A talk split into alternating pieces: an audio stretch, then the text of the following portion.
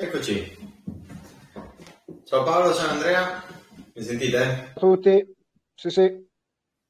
Ottimo. Ciao Paolo. Allora, oggi diciamo che concludiamo, atterriamo dallo spazio per ritornare sulla Terra e analizzare quella che eh, è stata secondo noi, diciamo che non avevamo così tante società da andare a, contro- a guardare e a prendere in considerazione semplicemente perché ad oggi eh, che lavorano nell'ambito dello spazio ce ne sono tante che hanno la capacità però di arrivare nello spazio o eh, di essere già in grado di mettere in orbita dei satelliti fondamentalmente sono poche, l'abbiamo già ehm, ne abbiamo parlato, discusso la scorsa, la scorsa settimana, è una capacità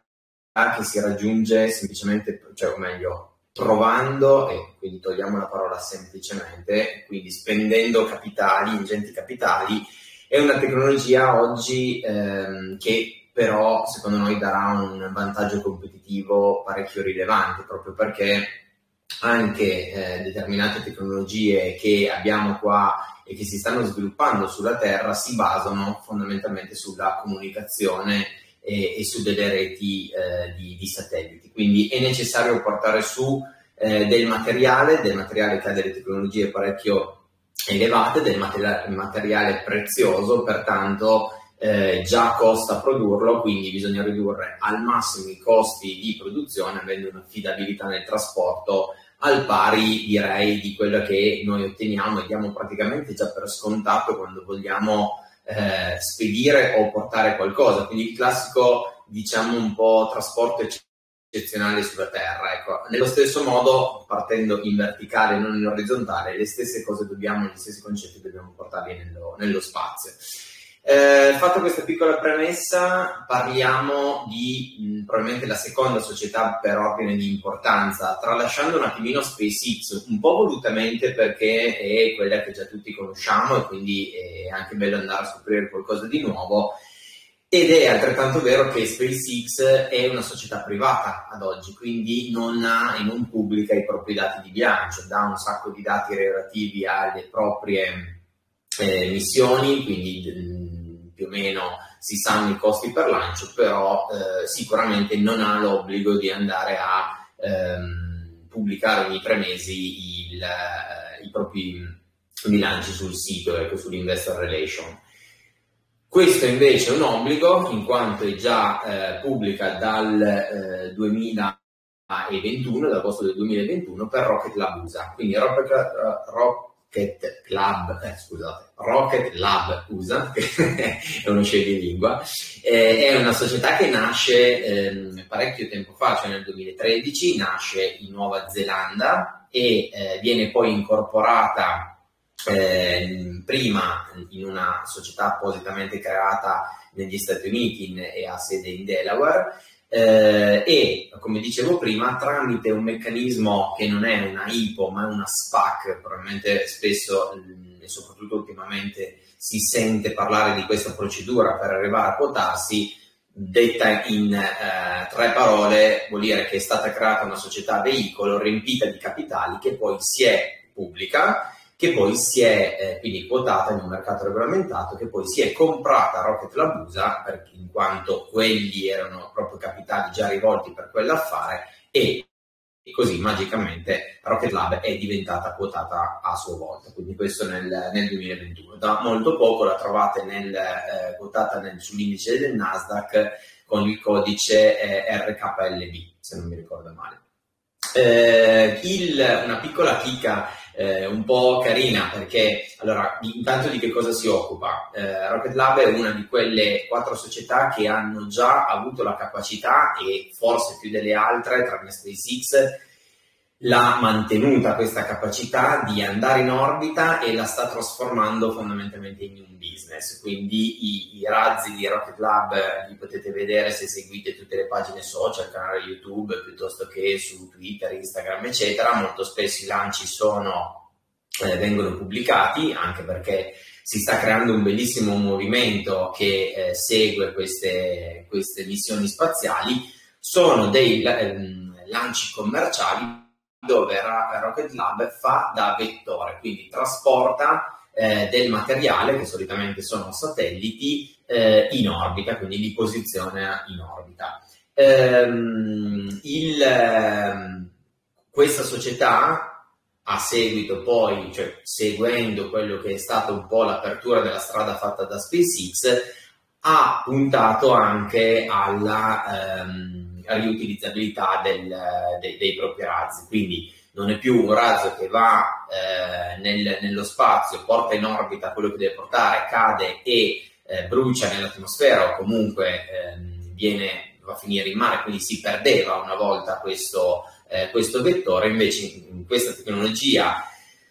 l'obiettivo è quello appunto di ridurne i costi, si tende a conservarla, quindi fondamentalmente tornando si vuole recuperare quello che si chiama il primo stadio, quindi quello, colui che è pieno di carburante e dà la spinta iniziale per andare in, nell'atmosfera. Eh, la modalità con la quale ehm, si cerca di recuperare, quindi Rocket Lab cerca di recuperare il proprio primo stadio, non è quella tradizionale come abbiamo visto fare di SpaceX, un po' spettacolare, eh, quindi di riingresso dello stadio in verticale e poi atterrare riattivando fondamentalmente gli stessi razzi con i quali si era partiti, ma una, una, un meccanismo altrettanto direi ehm, eh, diciamo spettacolare perché viene fatto cadere questo primo stadio, a un certo punto si apre un paracadute e eh, in un punto preciso e prestabilito eh, dovrà passare un elicottero che aggancia quel paracadute in volo e poi eh, riporta a terra fondamentalmente il, il, primo stadio, così permettendo di, di recuperarlo. Questa cosa è riuscita, il primo tentativo è riuscito proprio nei, nei primi giorni di maggio, era qualche giorno prima della, della scorsa diretta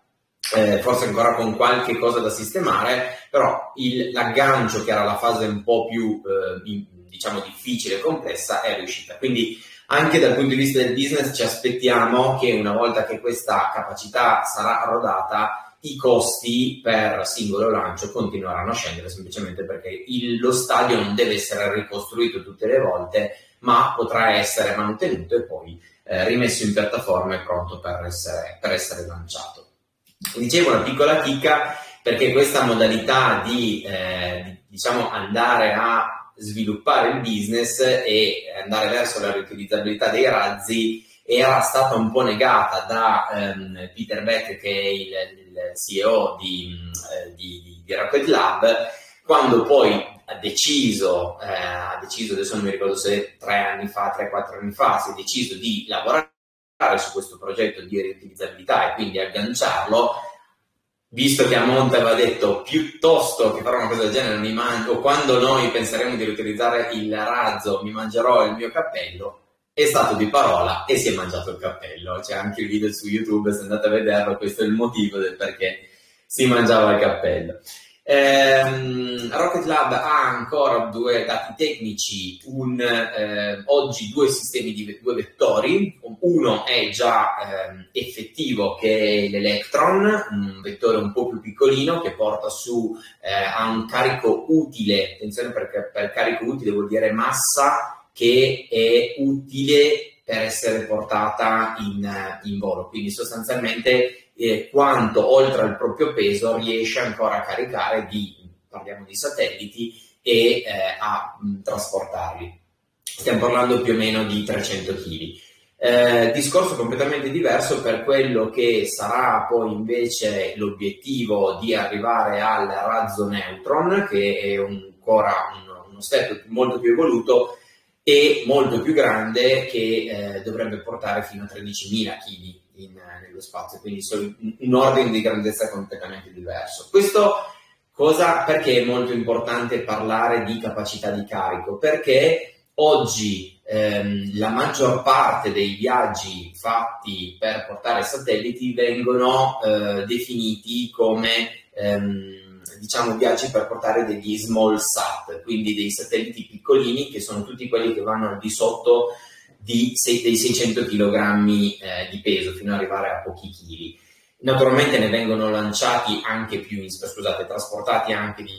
di più insieme. È logico che la capacità di carico permetterebbe o di portare su del, dei pesi di maggior valore oppure di mettere all'interno dello stesso lancio tanti satelliti in più e quindi a questo punto offrire un eh, andare a suddividere il costo del lancio per tanti più ehm, diciamo ehm, appunto satelliti oppure se vogliamo vederlo dal punto di vista del peso utile. Ecco. Ehm, Rocket Lab poi fa un discorso di 360 gradi nel proprio business, quindi il modello di business oggi come oggi è il servizio di portare in orbita eh, determinati ehm, satelliti o comunque delle cose, ecco, del, del materiale e ehm, l'obiettivo però è quello di, di, di, dare un servizio integrato di tutto quello che serve per andare e rimanere all'interno dello spazio. Quindi a, arriviamo dal volersi costruire, disegnare e costruire eh, i satelliti a fornire la componentistica eh, per, il, um, appunto per il, tutto il sistema spaziale, avere eh, il possesso e poter dare in concessione anche il software di volo, che non è una cosa scontata perché eh, spesso una volta che si va in orbita poi diventa molto più facile andarci, andarci e le percentuali di successo si riducono drasticamente. Perché è un po' proprio quella fase nel quale il software di volo è stato perfezionato e logicamente se le variabili non cambiano, se non succede qualcosa di eh, diciamo inaspettato, il software ripete poi migliorandosi di volta in volta grazie all'analisi dei dati eh, il, eh, il, proprio compito fondamentalmente. Quindi ehm, Rocket Lab dice bene, io mi costruisco questo know-how, questo know-how potrò anche andarlo a vendere eh, eventualmente a, a qualcun altro.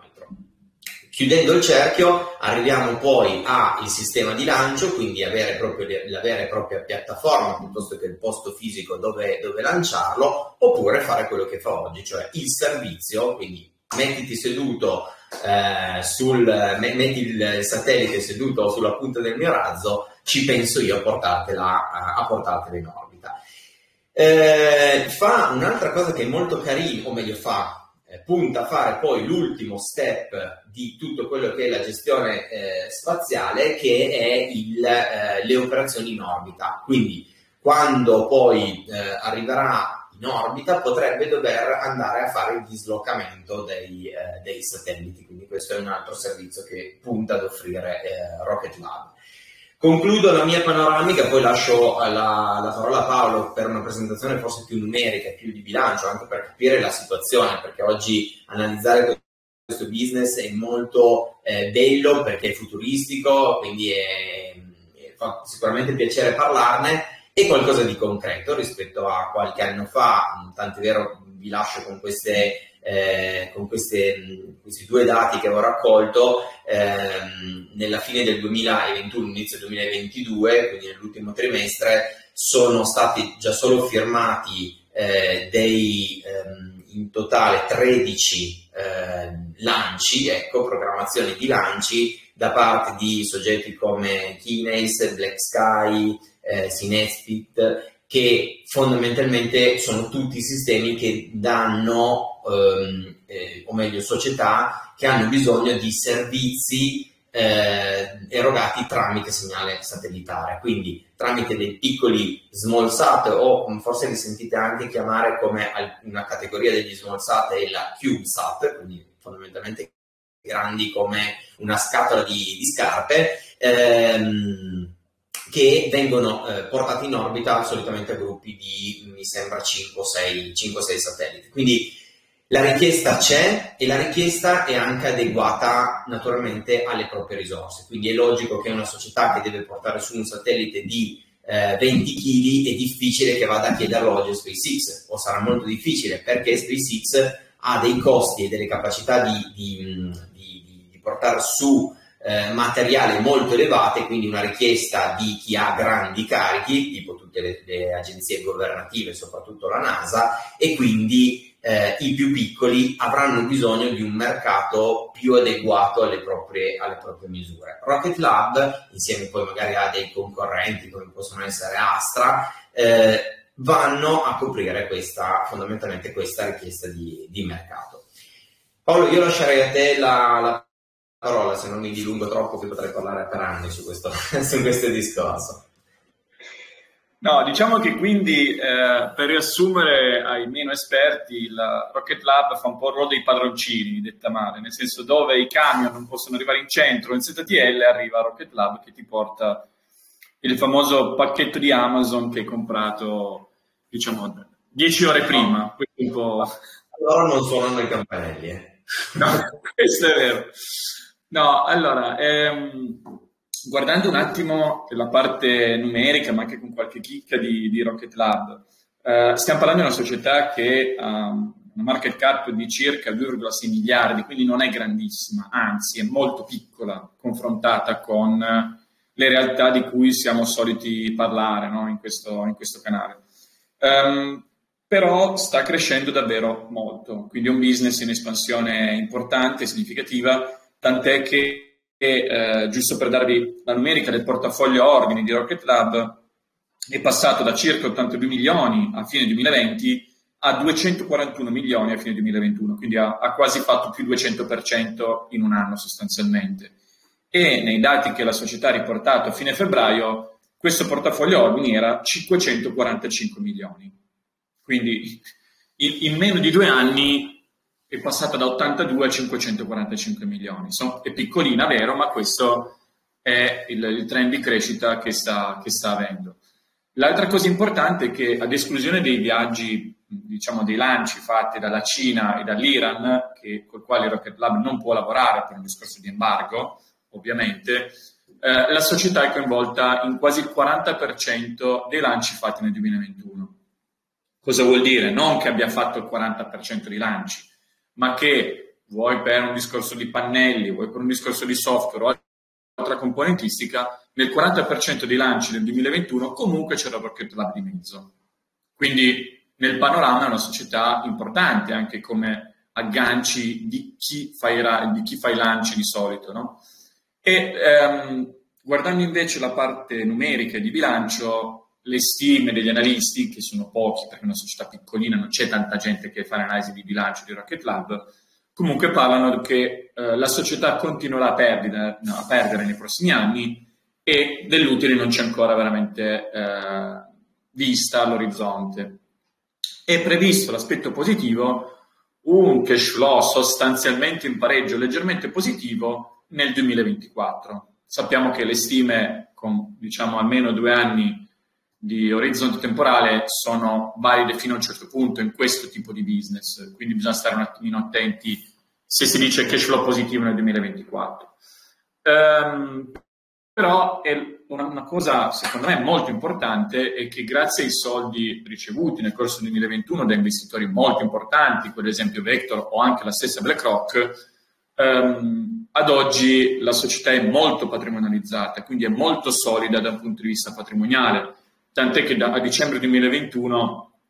eh, aveva un patrimonio di circa 700 milioni di dollari a fronte di un debito di circa 100 milioni. Quindi capite che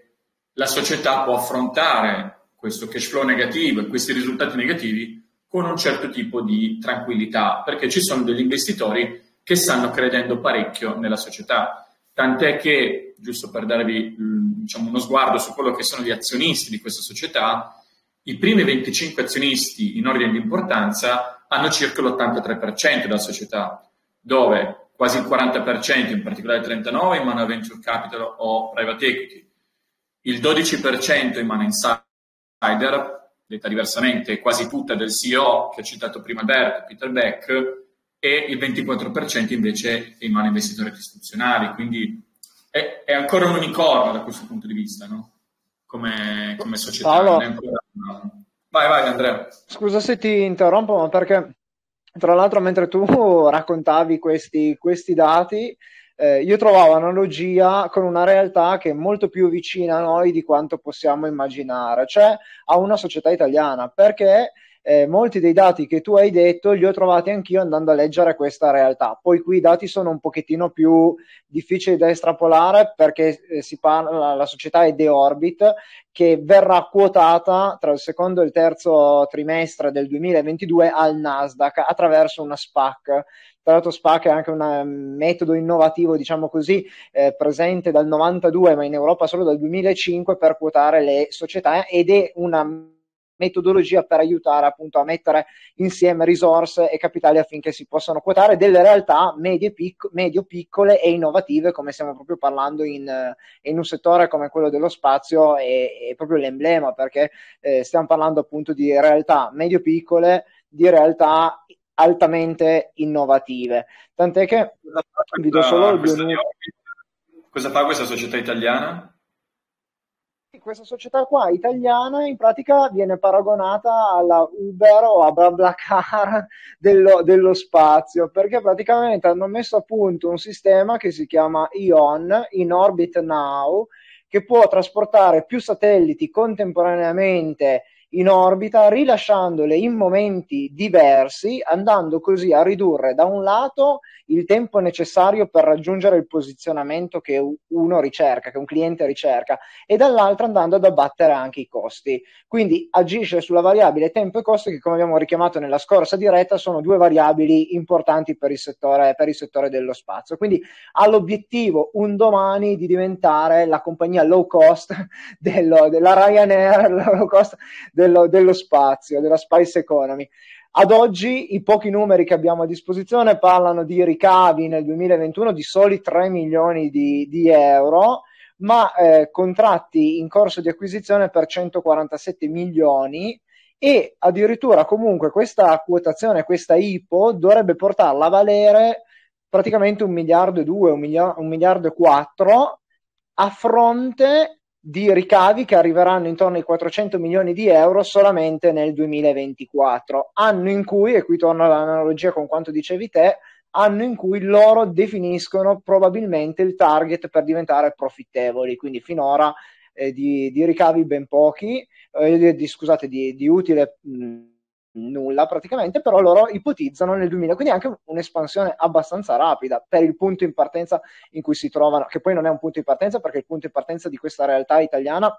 è di otto anni fa sul lago di Como. Eh, la svolta è arrivata tramite appunto questa fusione con questa SPAC che la porterà ad arrivare al, al Nasdaq. E l'ultima curiosità che vi dico è eh, molto interessante, sul sito loro fanno riferimento eh, come grandezza primaria ovviamente ai dati di bilancio e alla contabilità e alla profittabilità dell'azienda perché altrimenti il business non sta in piedi, però sottolineano fin da lì eh, l'interesse verso eh, la sostenibilità, verso il benessere dei dipendenti e quindi verso un contesto armonizzato. Perché l'altra volta abbiamo parlato anche delle esternalità, se vi ricordate nella diretta, come costi che possono incidere o come eh, elemento che può incidere in termini di, di costi nello sviluppo futuro del settore e quindi il richiamare questi elementi è un elemento secondo me importante.